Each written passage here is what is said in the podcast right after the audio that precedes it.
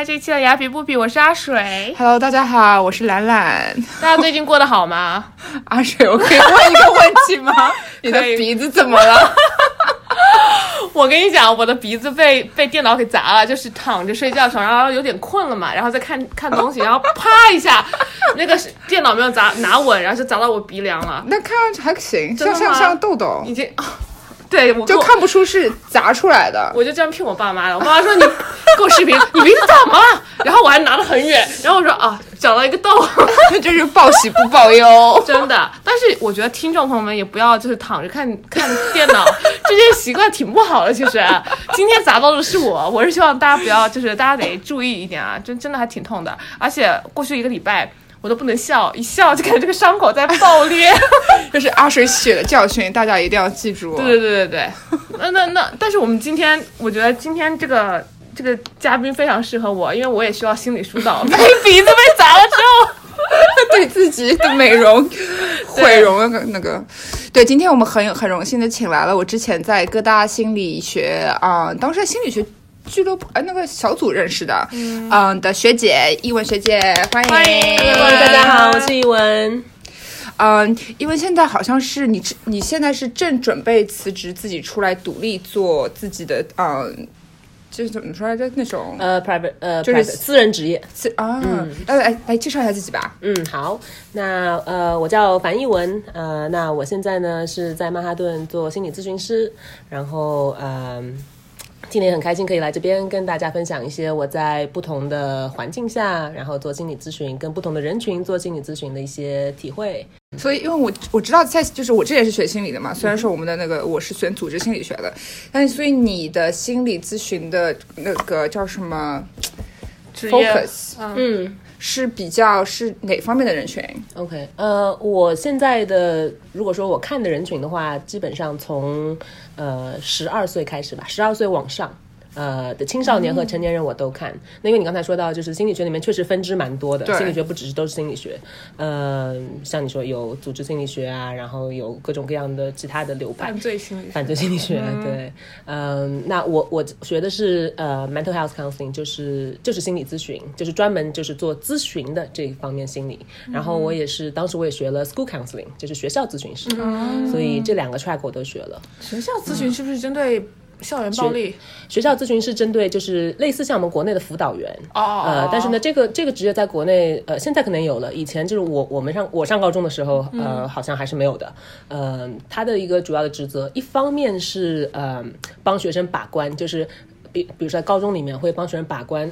看他们呃学分够不够上大学，然后上什么样的大学，有点像那个 college counseling 也会有，对对就是怎么样进入合适你自己的大学。然后还有一部分的工作也也是就是如果学生有一些心理状况啊，或者比如说家里面有一些痛苦的事情发生啊，那可以有一个人可以聊一聊。嗯这个样子。所以之前我有做三年的学校咨询，在纽约的一个国际高中里，所以有跟蛮多的呃新移民的学生，不单是中国的，还有包括拉丁美洲的新移民的学生，还有他们的家长，也做了很多工作。那他们一般问你什么问题？他们是哪方面需要梳理？就在学校里面的话，那个跟真正的做心理咨询会有所不同。嗯嗯，因为学校里面的话更多是事情发生你要去处理。所以有有时候是学生打架，然后有有有的时候，呃，之前最搞笑的是，经常会有学生打架，然后过来说为什么打架？他说，呃，他说我矮，然后或者又又另外又又又又打了，呃，问他为什么打架？嗯、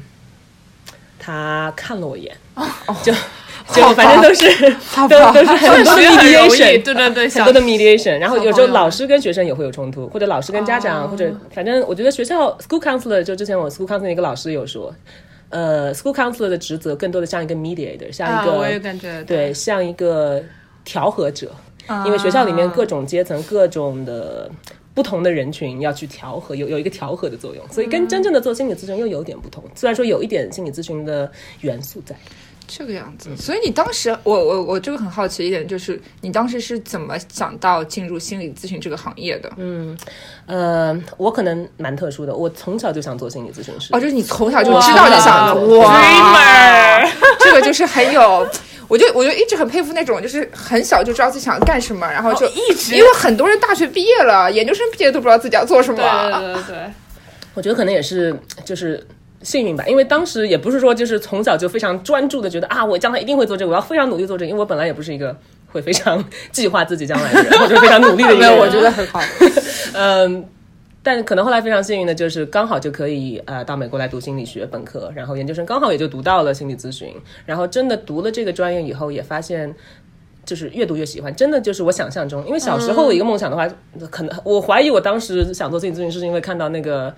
电影里面，就是感觉、啊很酷啊，然后感觉咨询师的办公室应该都是大落地窗，然后都会有很很有趣的 client，然后还有个沙发躺对，沙发在那边，躺着，然后就觉得啊，那个工作好酷，就是很单纯的小孩子的一个幻想而已。但是真的学了这一行以后，发现啊，真的很有意思，所以就、可能我觉得，这呃，我内心深处真的让我喜欢这份工作的原因，还是因为我觉得。做心理咨询可以，呃，就是探知到人性里面很深的地方，然后可以看到很深的地方的风景，不管是一些很可怕的东西，或者是一些很美好的东西，嗯，就那个是我很，我觉得是是我活着的意义所在，就是我觉得这是很很很美的一件事情。我觉得做心理咨询人自己心理都很强大。我当时本来刚开始学心理学的时候是想做心理咨询师的，但是我后来发现自己心理不够强大，所以我觉得你很厉害。真的。呃，很难讲，很难讲。所以你看了啊、你现在工作，我哎，我们当时是一三一四年左右毕业的嘛，那你现在工作几年了？你、对不对？那你在这几年，你就是你看的这么多啊、呃客户中，你觉得现在的人普遍最就最普遍的心理问题是什么？嗯，呃，因为我又在学校里面工作过，然后也在后面跟一个华人的呃精神科医生，在他的精神科诊所里面也跟他工作过三年，呃，所以我觉得不管在什么样的嗯环境下，我看到的最普遍的心理问题是焦虑跟抑郁。就是这个焦虑跟抑郁，可能是超出了我们平时大家都会有的，比如说有点嗯心情不好的那那种抑郁，或者说有有一点点紧张那种焦虑，而是有到生病的地步，就是像焦虑症啊、抑郁症啊，或者像恐慌发作啊、呃强迫症啊，这些都是焦虑的一些衍生出来的一些病症。哎，焦虑跟抑郁是有区别的吗？嗯，区别很大。呃，焦虑跟抑郁本身也是两种很不同的情绪嘛。抑郁的话，更多的是，嗯、就是一个人会很没有精神，或者觉得一切都没有意思了。比如说以前很很很喜欢逛街，或者以前很喜欢玩游戏，嗯，所有一切有趣的事情都没没去了都没去了，那就人生很没有意义嘛。哦那个就是抑郁。OK，呃，然后可能会有自杀的念头啊，会非常的累，因为没有意义嘛，什么都没有兴趣了，那就、那个很痛苦。嗯那焦虑痛苦呢是另外一种痛苦，焦虑就是会担心、紧张，然后很严重的话就会恐慌发作 （panic attack），就是整个人会恐慌发作的话，就是整个人会喘不上气来，然后会觉得好像心脏病发了，就呃。会是有世界末日的感觉。一般来说，其实才几分钟或者十几分钟，但是那个十几分钟就好像很痛苦非常痛苦。对，所以那个也蛮痛苦。不同的就是非常不同的症状，焦虑跟抑郁。那那就所以这两个基本上就是现代人普遍会有的心理问题。嗯，我会猜以前人也应该是，就人类都比较容易会有的心理的问题。我觉得焦虑跟抑郁很多，就哪怕他可能诊断不是主要是这个，他可能一些别的，嗯。别的心理疾病方面的诊断，他可能也会伴随有焦虑跟抑郁，嗯。就这个是非常普遍的。那我觉得我以前小时候就对，可能是因为对这方面没有了解，就以前小时候感觉没这么普遍。嗯，就是最近几年，媒体宣传对媒体宣传，然后这个明星自杀，那个明星抑郁自杀，然后就是现在年轻人，就可能是因为现在年轻人对这方面比较有意识，然后媒体报道比较多一点，所以就感觉的可能普遍一点。其实也许是一直都有，嗯而且感觉就是心理心理疾病这方面，有些时候会有很多社会上有点那种偏见，对对，有点偏见，对不对？有些人其实有，他也不好意思说。对对，而且特别是抑郁，我觉得很多人有抑郁症的人，他自己都不知道自己抑郁。嗯很多人觉得嗯扛扛一扛就过去了。对啊，很多人觉得我可能就只是啊、很难过啊，就只是很累，但是他们其实并没有意识到自己其实这个是抑郁了。所以这一点，其实我在那个就是华华人的呃精神科医生的诊所里面看的很多，就是很明显的，就是在别的 setting，在别的环境下，可能呃就什么样的程度的精神上或者说心理上的问题的病人都会来，可是在，呃我们偏华人的这个诊所里面，就是都是比较重了。呃情况比较重了才会来。对，就是可能呃还是社会上面有蛮多的偏见，然后很多人自己不好意思，自己心里面可能都有很多的偏见。就你刚才说到，就是觉得以前好像没有太多的焦虑和抑郁，现在好像一下子看到很多。嗯，就其实我做这一行，我我有一个深刻的体会，就是以前我我来美国学到 panic attack，就是恐慌发作，我在想，哎呀，这个症状我在国内从来没见过，我在国内生活这么多年，我所有认识的所有人，包括我 在电视里面从来没看过这个，嗯，就我觉得，哎，这个是不是美中国人没有啊？就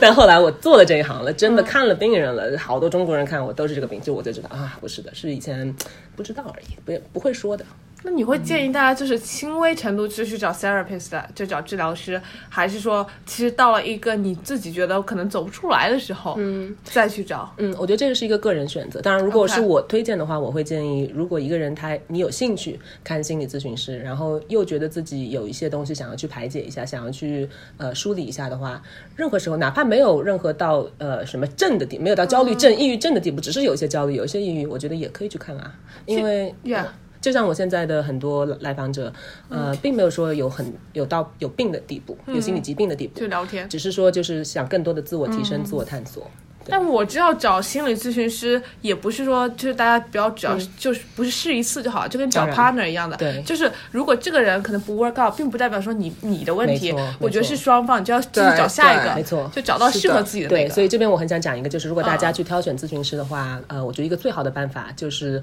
多试几个，就是你，而且你可以，呃，我知道至少在纽约，我想国内应该也是吧，就是咨询师一般都会，呃，你跟他讲清楚的话，他会给你一个第一次的，要不是免费，要不是就是呃收费用比较低一点或者时间比较短一点的一个 consultation，就你跟他讲清楚，我现在是 in in 在 interview 在面试一些不同的咨询师，我想看看我们合不合适，那然后你可以多试几个，就每一个就先聊个一次，或者先聊个二十分钟，哪怕你感受一下。那然后这在这几个咨询师里面，你选一个让你觉得最舒服的。就你跟他在一起，你整个人觉得很舒服，你觉得你可以相信他，你可以跟他说很多你的事情，那个就是你的咨询师。就像那相亲约会一样，对，试一试。真的真的，这个跟学历、是真的性别、文化背景都没关系的。真的就是很多时候两个人的气场合就是合，不合就是不合，就是这个很对对很对就是蛮蛮微妙的，就是对，有那个对对对 chemistry，对对真的有。我我我之前上次是个印度那个美哎印度裔美国人，嗯然后他就一定找印度裔的人，嗯就他觉得这样子我跟你的背景，就是你才可以理解我，嗯而且他其实心里。他没有说很严重的心理疾病，他只是，他就跟我说，那是他每一周唯一的一个小时可以完全，嗯、专注自己的那个一个小时，就是他那一个小时可以完全说说自己的事情，是。但是又不像你跟别人就是聊天的时候，你就要考虑到别人的感受啊，怎么怎么样，听对，愿不愿意听。但是那一个小时你是完全可以很自私的就考虑自己。对对。对，他就他就觉得这个是很重要的一件事情。我知道很多美国人找咨询师是因为他们觉得把所有的吐槽、苦水跟 partner 讲，就跟另一半讲，其实是对他们来说是个 burden，、而且负能量给负能量太多了。但他们没有，他需要一个出口，那就是找专业人士。就是可以，他们可以信得过，然后这样会是另一个出口。其实两个人的关系反而会变得更好一点，跟自己的对，然后我觉得那个是就是把自己的一些负面的情绪可以有地方可以说，这个是心理咨询的一个最基本，我觉得最浅显的一个功能。但它有一个更深的功能是，呃，因为你跟 partner 讲或者跟朋友讲的话，呃。对方一方面可能有 burden，一方另外一方面他可能这样对，另外另外一方面他最多就是安慰你一下嘛，因为他没有这个专业技能。对那但是你跟咨询师的话，你跟他嗯倒完苦水以后，嗯呃，并不会就停在那儿了，呃，还会可能。嗯，通过心理咨询，通过一些对自己的探索，通过咨询师的一些技巧，会更多的了解到自己。比如说，我做那件事情，我为什么会那样子做，或者我当时那个感觉，为什么会那个感觉？就你这样越了解你自己，呃，真的就将来，嗯，将来的选择就有可能会不一样。但如果我我们是在就是无意识当中在做那些选择，或者无意识当中在感受一些情绪的话，呃，很多时候人为什么痛苦会循环，就就是那个原因，就是在无意识当中痛苦在循环。就很有。道理，很有道理。对我就是看那个圆桌派嘛，那个然后就好像有一期就讲这个，因为我想嗯为我们这期做点那个 research，、然后陈坤就讲说。他就是那种一直在自我认识，感觉他越认识自己，他越能管理自己的情绪。越认识自己你就越自由。对，而且也不是说你不再会那么冲动，但是你会冲动完之后，你会哦，我又犯了，但是不是那种不好的犯了，就是说啊，那我就知道要就了解自己就是要了解自己然后下次可能又要犯的时候，就会有一个选择了，就是哎，这个熟悉的感觉又来了，对。那我是要这样做还是那样做呢？没有？你就有可能可以选另外一条路了，嗯，对。但是如果你一直不知道的话，就一直在选同一条路，然后一直在痛苦，对，就是会那样子，对，很微妙啊，其实心理这种东西。很有趣，其实我我觉得我们今天挺圆桌派的，这也是我们也是坐在一个圆桌，啊，好圆，我们也坐在一个圆桌聊。对，所以说到现现现代人的普遍的心理问题，嗯。啊、我那天是在跟谁聊，就是一个耶鲁的一个，嗯，也是在做做那种学校咨询吧。他说他现在发现就是，嗯，大学大一来的人，就是越来越多的感觉心理问题。嗯。就是可能也是我们刚刚说的，现在的人更更可能会表达这方面的问题。所以从你的观点来说，你觉得为什么会有就是焦虑啊、嗯和抑郁这种现象？嗯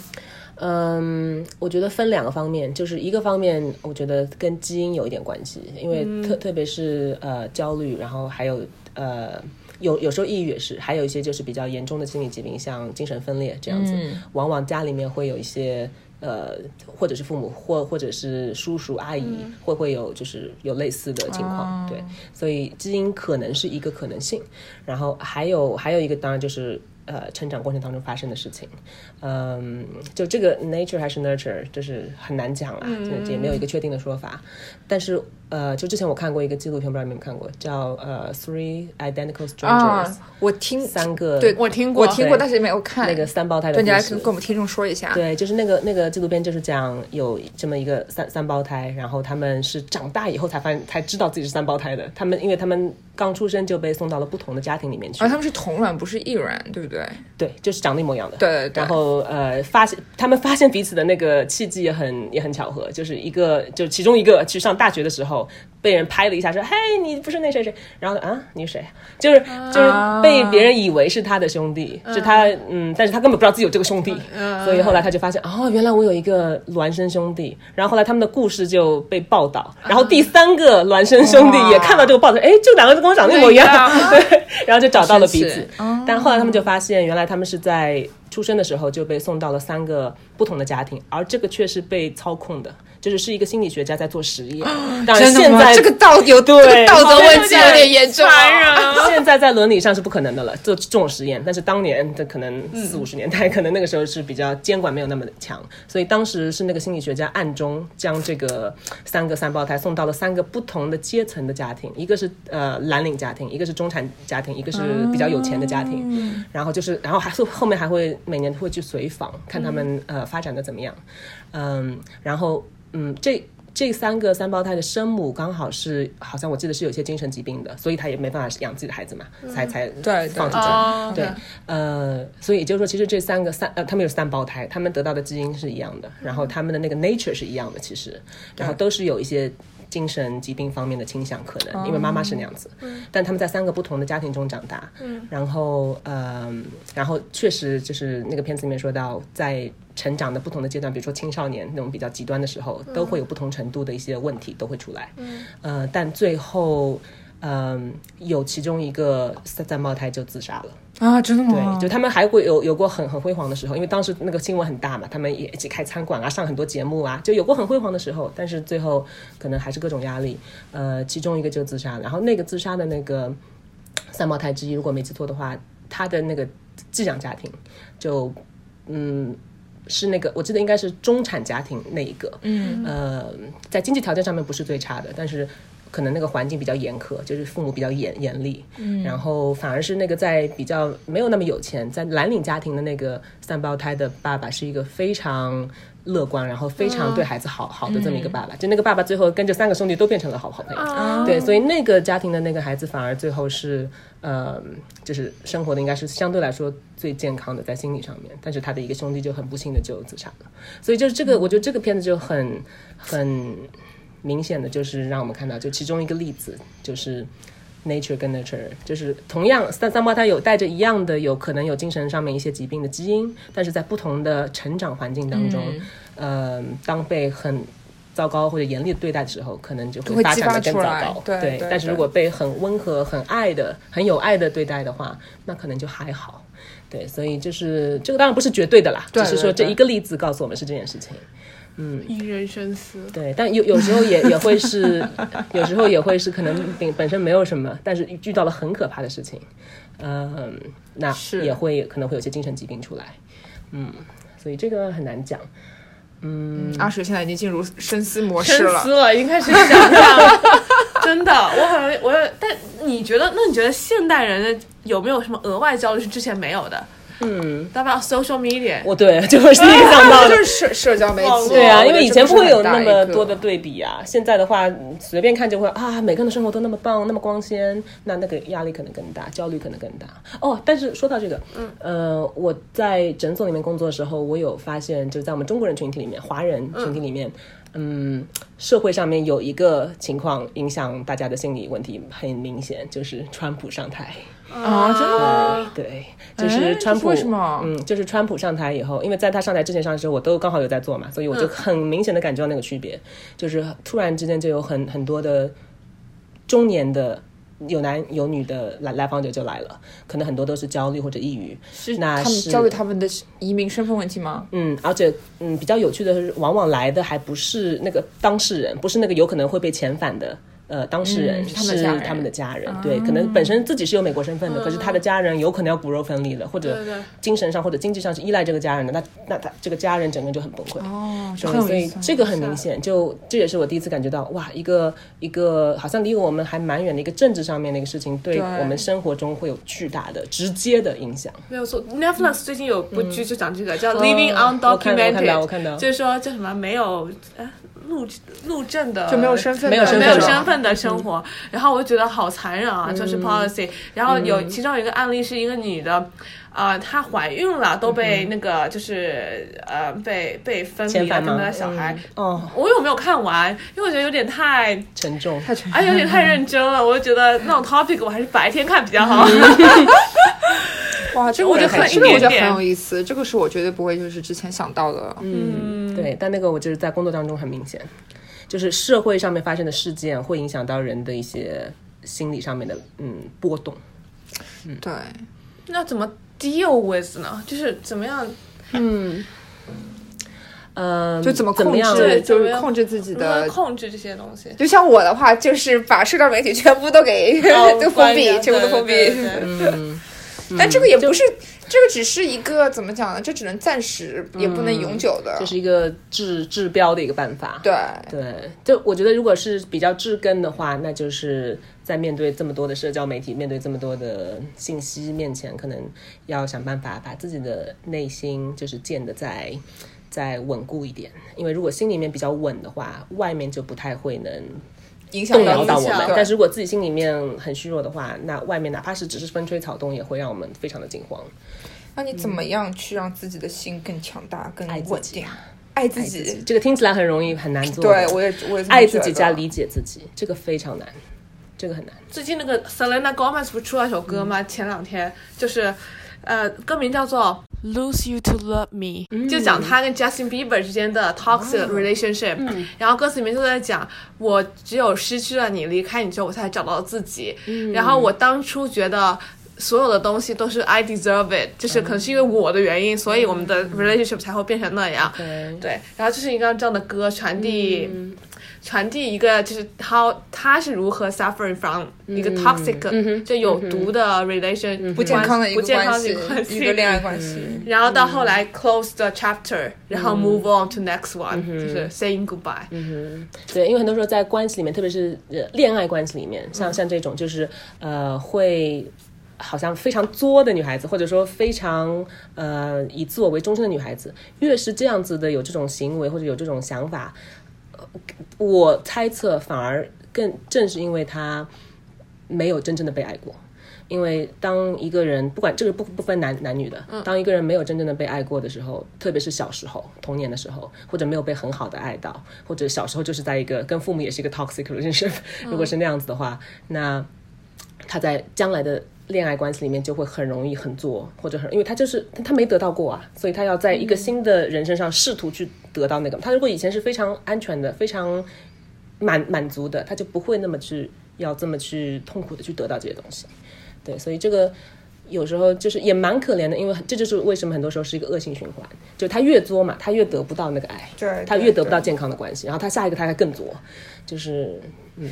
所以嗯，继续说。对我我就想说，所以其实爱自己很难，听起来很简单，对，所以我就觉得我我也要知道要爱自己，但是我们 就是怎么怎么样去，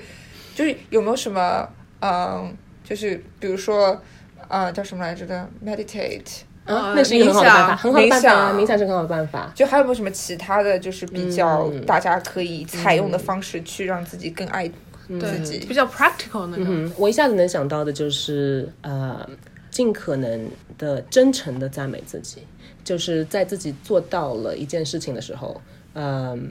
就。嗯，我觉得我我看到蛮多人，呃，也可能在我们中国教育的这个文化下，因为我们中国教育比较偏批评式教育嘛，不太很怕小孩子骄傲，所以父母表扬的不太多，谦虚对谦虚嘛，对，就是特别是在这样文化下我们长大的话，比较容易，要不就是最小化自己的一些成就，要要要不就是另走另外一个极端，觉得自己是世界之最。但是呃，如果在自己得到一些成就的时候，尽可能可以真诚的赞美自己，呃，告诉自己自己是呃做到了什么什么，然后是嗯，就比较中肯的。来肯定自己的成就，然后在自己做错事情的时候，也是比较中肯的，呃，批评自己，但不会说觉得自己就是一无是处了，呃，就是对自己有这样一个呃 compassion 怎么说？对自己有这样一个同理心，对，就是理理解自己，嗯，以以你想要怎么讲？以你想要，就像你想要的那种父母在对待小孩那样对待自己。嗯，因为很很少对，因为大家很很少会得到很完美的父母嘛，因为其实也不存在的，没有完美的父母的。但是一个比较理想化的父母的话，对小孩是会在你嗯很棒的时候，会给你真诚的表扬、真诚的赞美，然后在你做错事情的时候。呃，会批评你，但同时还是会告诉你他是很爱你的。就你，你这个人没有没有错，只是说你这件事情错了。就那是一个比较理想化的、比较健康的父母嘛。对对但很多人是得不到这个的，从小到大。所以现在我们是成年人了，尽可能的做自己想要的那种父母，对自己。我觉得这很重要。就是工，即使在工作上面，我也可以感觉到，就自己总是对自己特别苛刻，就感觉自己什么都不够好。其实做啊其实做的挺好的，觉得自己也是不够好。所以就导致我在公司上面，呃工作上面，就也许有些时候，其实我可以值得又拿到这个，嗯比如说这个升职、嗯这个嗯涨工资，但是我会一直觉得说啊，自己可能不够好。嗯但是别人感觉就是对别人就不会有这么苛刻。嗯，就对自己格外的这样对子，是吧？对，嗯就是这个就有可能是，嗯，把自己的过去得到过的那样子的对待给内化了，就是自己会这样对待自己了，就是格外的苛刻。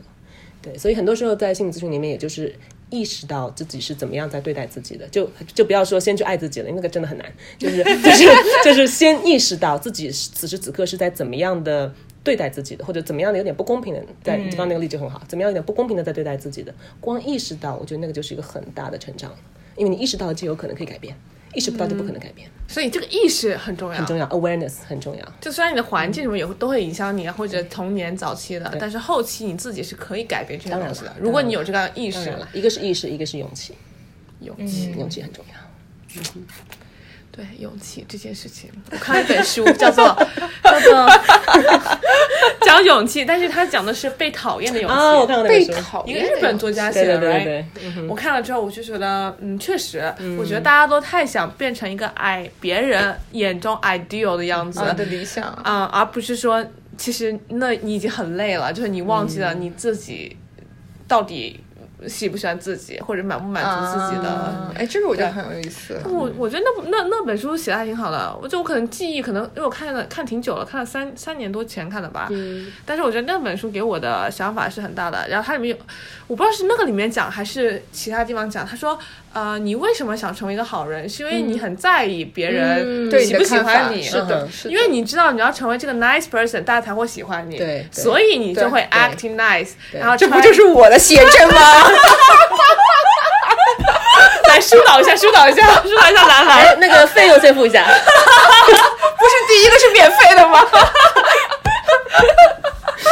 哎呀，这真的是哎呀，躺枪，躺枪，躺枪。但是，但我觉得那本书就是感觉，eventually at the end of the day，你还是要跟学会跟自己相处，对吧？对，对，所以所以其实，而且其实很多时候，我觉得我们放大了别人怎么看自己。很多时候，其实你想你自己也没有很在意别人，不是说那种不好的在意，就是对说他们做一个什么很委屈你的事情，其实你也就气那么一下，然后后来你也就可能就 let it go 了。所以我觉得就是对，就学会对，就当当我们可能自己内心对自己的信任越弱，那我们就越依赖于外界对我们的评价来确定自己的价值啊，外界那个就很痛苦啊最不稳定的。对但那个很痛苦，因为你外面，比如说今天这个人他对我有点冷漠，那太多可能原因了，嗯有可能因为跟我有关，但很有可能跟我一点关系都没有。他心情不好但是对啊，他可能跟他老婆吵架了，或者他没看到，对啊，或他没看到你。但是如果我如果内心很弱，但是我就以他对我的这个态度来判定我的自我价值的话，那一天我都会过得很糟糕。我觉得、啊，天哪，我真的是个很烂的人，他都对我那么冷漠，一定是因为我，那那就很痛苦嘛。所以内心如果越不信任自己，就会越依赖于外界，那样生活就很痛苦。对，我其实归根结底也是个自信的问题。就像刚刚英文说的，你自己自信，你觉得说我就是这样，就是你就即使别人讨厌你，你也不会觉得怎么样。就是我觉得我就是很好，对你讨厌我就讨厌吧，我还是觉得我很好。对。对。对，但是如果如果你没有自信的话，别人一讨厌就觉得啊、我是不是做世界末日做得好？对，世界末日了，对。对。那那种情绪很很难受啊，很难受啊，对啊，呃，但刚才你说的那个，就是我我想呃说的一个就是，嗯，当别人讨厌自己的时候，还是觉得自己很很 OK，呃，有分健康的和不健康的，啊对。健康的哦自大，对，健康的那种是就是就是因为他心里很稳，他知道自己是什么样的人，他也知道自己哪儿不足，哪儿哪儿很棒，所以他有一个很稳的自我认知，所以他不那么容易被别人所影响摇动。对，嗯但是还有一种就是不管什么环境，不管是不是他的责任。跟我没关系，全是别人的错。我我是最棒的，我我是最美的，我是最厉害的。对，那个就是自恋了，那有点自恋型人格障碍，有可能是。但自恋那个它的根源其实也是深深的自卑。非常非常大的自卑，才会有那个自恋型的人格障碍出来，因为他那个内在太脆弱了，太弱了，他只能创造出一个巨大的像气球一样的这么一个自恋的或者我很强的这么一个、一个很脆弱的一个球来保护自己，因为里面太弱了，就那个里面弱到他都不能直面他，他因为真正自恋人他是不不知道自己自恋，他觉得我我就是很棒啊，我就是、他就是他没有 awareness 的，他没有觉察的，所以那个很自恋的人其实内心深处是非常自卑的，是非常脆弱的。有意思。对，我知道有相对来说正常的焦虑，正常焦虑好的时候，你可以把焦虑变成动力，对不对？对。啊、比如说你焦虑你的工作时间完不成，你会多努力去做个很好的一个把这件事情做好。但也有过滤的过度的焦虑，那种就会可能不太健康，需要去接受咨询。那你怎么样就是分别什么是正常，什么是过度的？嗯，我觉得一个最呃容易的判断标准就是看这个焦虑有没有影响到你的正常生活。呃，就是比如说像你刚才说的，如果是因为比如说第二天有考试，或者说有一些很大的面试要去有有原因的，那然后觉得很焦虑、很紧张。呃，但是在这份焦虑和紧张之下，你还是可以去准备，你还是可以去，好像如果我去多读两本书，或者我我我去多准备一下这个面试，我能稍微舒服一点。那个我觉得就还是比较好的、正常的、健康的焦虑。嗯，但如果那个焦虑大到你已经完全无法 focus，完全无法做任何事情，就看书也看不进去了，然后做任何事情也做不了，饭也吃不了了，就是已经非常严重的影响到生活了。那个就是可能求帮助过度了，对。专业人士。对，然后我想说一下，就是焦虑本身它不是一个坏的东西，呃，就像所有的负面情绪一样，包括抑郁啊，包括愤怒，包括委屈、害怕，这些是不舒服的情绪，是负面情绪，但是它们的存在是必要的，就每个人都有的，嗯、他们也各自有各自的功能。呃，所以焦虑也是它的功能，就是就像你刚才被呃兰兰讲的，嗯、焦虑的功能是给我们，呃，是保保护我们，是让我们可以有做更好的自己，可以督促我们作为一种动力去做更好的自己。呃，就跟大家举个例子的话，假设我们是一栋一栋房子的话，焦虑就是我们这栋房子上面的一个报警器。呃，如果有贼进来，那这个报警就会警铃大作，嗯，那就会保护到我们。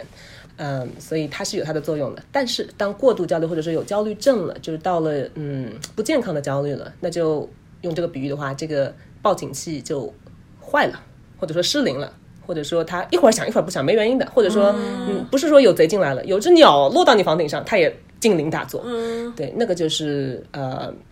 不健康的焦虑，而且那个会让你非常痛苦。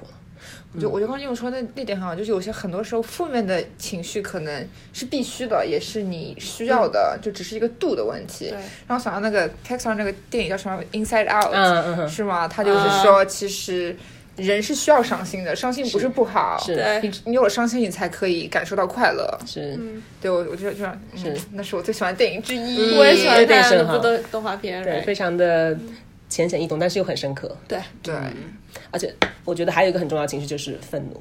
就愤怒，很多时候我们会避免嘛，特别是呃，在社会当中，我们会更加，因为愤怒在社交场合当中好像是不被允许的嘛。嗯。呃，但是愤怒，我在咨询里面发现它真的是非常有用，因为愤怒是，呃，它也是保护我们自己的呀。就是？当我们遇到不公平的事情的时候，当别人加害于我们的时候，那时候我们会愤怒嘛？对，本能的会愤怒啊。那这个时候，愤怒这个情绪告诉我们不对了，你要做出行动了，你要或者你要反击，或者你要离开，或者你要怎样？嗯，所以愤怒也是一个非常重要的情绪，其实也是保护我们的。嗯、还有一点就是在心理咨询里面，嗯，我看到蛮多来访者的他，嗯，有 breakthrough，就是有。一个非常大的进展，非常大的突破的那个点，也在于正在于他释放他的愤怒。当他有不敢，或者说很埋得很深的愤怒，他有一天终于得以在咨询里面，或者是在咨询以外得以释放出来啊，那是一个很大的突破。但他后面可能，嗯，整整个人的那个心态啊什么的都会发生很大的改变。你这个很有意思，因为我一直从小就是大，就是感觉就是被教育的是愤怒是不好的一个情绪，就是不要愤怒，不要愤怒，要控制自己情绪，控制自己情绪。对，都是这样啊。我们好像就是没有说有人会说就是鼓励我们去愤怒，嗯嗯，就是释放那种。嗯哼，对，就这里我们不是鼓励大家要去暴力，对对暴力跟愤怒是不同的，但是健康的把愤怒呃舒舒展开来，健康的把愤怒嗯排解出来，我就不要觉得是压抑自己的情绪。对，那那什么样的方法是健康的排泄自己愤怒呢？嗯因为我感觉大家听到排泄愤怒好像是哇，就那种，嗯，就就要去打或者骂了，是吧？对，呃，我觉得，呃，就举个例子，如果是我我们跟谁吵吵架了，那个时候是很容易愤怒的嘛，是吧？那我觉得很多人会采取这个方法，是我跟某某朋友吵吵架了，那我们就不讲话了，嗯，期间可能很很生气，然后不讲话了，然后就后面可能感觉哎呀，还还是想跟他做朋友，就。可能有一个契机，那就又、又好了，又逛街了，又吃饭了，那好像这件事情就过了吧，就大家都不谈，就是好像没发生过一样。对，嗯，呃，如果是一件比较小的事情，那可能无所谓，过了就过了。但是如果是比如说对方有说到一句很触动自己的话，或者你有说到很触动对方的话，是比较深的那种伤害，呃，后面好像也也和好了，也好像过了，但其实没过，就是。这个时候，我会觉得一个比较健康的处理方法是，这个就是什么勇气很重要，这个蛮需要勇勇气的。嗯，就是找一个合适的时候，跟这个朋友或者是家人或者是谁，是一个你肯定是你在乎的人，嗯，然后跟他说，哎，我们现在就我我我知道之前我们有点不愉快，那现在呃，我我想也是我们可以把事情摊开来讲一讲，就是我也想告诉你我当时的感受，那你也可以跟我讲讲你当时怎么想的。嗯，那如果比如说当时，比如说如果是我说了刺痛对方的话的话，我会可能更要跟他道歉，就是你知道我刚才我我之前讲那些话，我我心里面其实一直不太好意思，我想跟你道个歉。那对方可能就会说啊，那其实就是当时他的想法，他可能也会说，就是如果如果两个人。嗯，后面能有这么一个对话的话，那个事情才能真正的过去。那不然的话，可能很多时候为为什么都是很多是很多年的友情或者爱情，会好像看似会在看似很小的事情那边就崩溃掉了，就是因为累积的东西太多了，每次都翻好旧账，对啊，就每次都好像对。哎和好以后，那个好像没发生过一样，大家都不谈，呃，因为不敢谈，嗯，那就会累积累积累积，最后就会崩。是要沟通，。但是如果能沟通，后面能讲出来，然后该道歉道歉，该呃指责去指责，但是比较温和的指责啦，就是我觉得这个是比较健康的发泄愤怒的一个办是法。，我这就是为什么有些人吵架的时候很容易翻旧账，然后你越翻就越气，对啊那这更气啊就是为什么你要翻旧账。对啊更气啊我知道我这个朋友，他跟他他跟他老婆有一个就是那种合就是合约，就是嗯。合约就不是一张纸的那种合约，他们就是超过半年半年的事情，大家都不可以再谈，啊 就是可以，对，就是大家就设定好，就有这个有这个就是那个嗯双方协议，嗯，还有很多男女朋友会说不能有隔夜仇，对，就是其实还蛮有用的。对啊，就是有什么事情，就是不要冷冷战着睡，去去去睡着，就是在至少在睡觉之前把这事情先讲清楚。是的，很重要。哇塞，感觉今天学到好多啊，各种层面的分析。对对抗焦虑就有很多种，那实用的话，那我们来总结一下，具体有哪些比较实用的方法？嗯就我觉得，如果我们说到实用的方法的话，可能有很多的一些小技巧，大家可能平时也都会用用到的。嗯，就这些更多的是治标不治本的啦，但是很多时候也会起到一个缓解的作用。比如说刚才我们讲到的冥想啊，啊，冥想然后呃，比如说有的人会去运动啊，出汗也是一种释放啊。有的人会呃，如果运动太厉害的话，会去散步，或者说呃去听歌，嗯，然后有有的人会跟自己比较信得过的人、亲人或者朋友去倾诉，就是嗯，其实有很多种这样大家可能基本上都知道的方法。但我想跟大家说的就是，如果呃一种方法你去试了，发现没有用的话，就千万不要放弃，因为我在实践中也发现。真的不是每一个人，没有一种方法是适用于每一个人的。嗯，就如果比如说你试了冥想了，发现啊一点用都没有，那呃冥想就不适合你。呃，但你可以去试试别的，也许另外一种方法就适合你。嗯，所以其实每个人适用的缓解焦虑方法不同，就稍微耐心一点，找到最适合自己的那一种。就跟找 therapist 一样。嗯哼，对，对，这个很好提醒。像我，我就不能冥想，我觉得 冥想不是每每我个人连我连都合适的。做五分钟就让我去冥想我都不行，然后就觉得自己就是现在很多大公司都有那种什么冥想的那个，啊，我们办公室有冥想室，是对，然后我就去里面睡午觉的那种，那也很好啊，那也应用到了。一个人一间吗？当然是一个人一间了，你还个对对，啊，你们还啊，我我我不知道，因为我看到之前有人就是 tour 承办的办公室，就那个国内很有名的导啊，就是，大家一起冥想那种，他是有一个禅房一样的，好像因为他信佛吧，我不知道。但我是看那个啊，我是在 YouTube 上看一个 vlog 一个视频，嗯，然后他就有一个那个禅房间一样的，然后就是那种坐垫一个圈一个圈，然后他们说可以去里面冥想什么的。哦，我懂你那种。我们那种冥想室是给很多那种，也是给穆斯林祭拜的。哦多功能的。对，因为他们不是每天都要祭拜什么三次还是几次次，嗯嗯就是但你不能在办公室中间 在在那边祭拜嘛，然后就给你一个房间，所以他们都是独立的。对，很人性化然后然后你要你要你要就去那个 Outlook 上面预约预定，然后就被你用来做睡觉，我午睡房。有点就是需要啊午饭。吃完了有点困，定定个一个小时睡一觉。哇！不要让我老板知道，还好他不会说只有我听不了这一听不懂没关系听不懂没关系。这挺好的，挺好的。嗯，毕竟资源。好，那我们每一期都会问嘉宾一个问题，那就是如果有一件事情想让大家记住，然后你会想跟大家说什么？嗯，那我会想跟大家讲，呃，因为很多时候我在咨询的时候，我问到来访者，那在发生那件事情的时候是什么感受呢？什么心情呢？大家就会开始讲他脑子里面的想法，所以我就发现大家可能很多时候对自己的心情，嗯，不是很在意，或者说不会很关注，有时候可能还会回避去关注它。啊、那我会建议大家，就是在你记得的时候，尽可能的注意到你的心情，嗯，比如说，呃，在某一个时刻，你注意到自己心情很激动，那这时候可以问问自己：我现在是在生气呢，还是在伤心呢，还是在委屈呢，还是在害怕呢？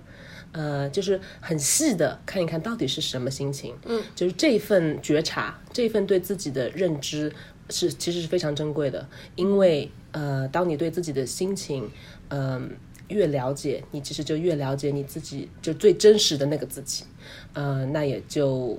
嗯，可能就会对自己有更深的嗯见解吧。那也也会，我我我是一直相信，一个人越了解自己，他就越自由。所以我觉得这个是，就这个并不是说要呃去思考我为什么生气啊，或者我为什么会委屈啊，不是这个，因为这个又回到大脑里去了。那我们大脑是会给我们讲很多故事的，所以那个反而没那么重要。最重要的是要嗯，慢慢的来提高自己认知到自己情绪的能力，这个我觉得是非常重要的一个维持心理健康的能力。果然是专业的，我觉得 专业人士真的对，如果大家有需要的话，我们也会把啊一文的那个呃工作室的链接是吗？嗯，谢谢你。网站，嗯然后放在网站对信息栏，然后所有的资讯都会是就是 confidential 的，就如果你要看你 therapist 的话，对。对，我觉得因为他就是给人一种很舒服的感觉，就特别适适合做心理心理你不觉得他声音很好听吗？对，有声音就很舒服，哎，就听着想跟你倾诉所有我的 对，就所所有的秘密都给你。苦水。对对对对对，所以大家有有有有有有需要的话，也可以直接联系一文，然后跟他约个时间。对，谢谢你们。那谢谢你们今天特意从大老远的赶过来。对，法华是赶过来真很。高兴可以过来啊，对对很开心，大家都聊得很开心，我觉得。我我觉得我自己收获也挺多的。我也觉得我自己收获挺大的。我觉得在这么棒的办公室里面聊天真的好开心。今天阳光明媚。对啊今，天天气很好还。看到中央公园，对啊，啊，我现在还在中央公园晨跑，哎呀，健康人士，太健康了他他就是释放、控制抑郁那个焦虑。啊，鼻 看鼻凉。没有，主要是因为我在准备跑半马嘛，所以我就哇还就跟朋友一起。对，那我们今天就今天就这样啦，嗯，谢谢大家，谢谢一文，谢谢嗯谢谢。谢谢，下期见，拜拜拜。还有，不要忘记订阅我们的播客，这样就可以第一时间看到我们的更新啦。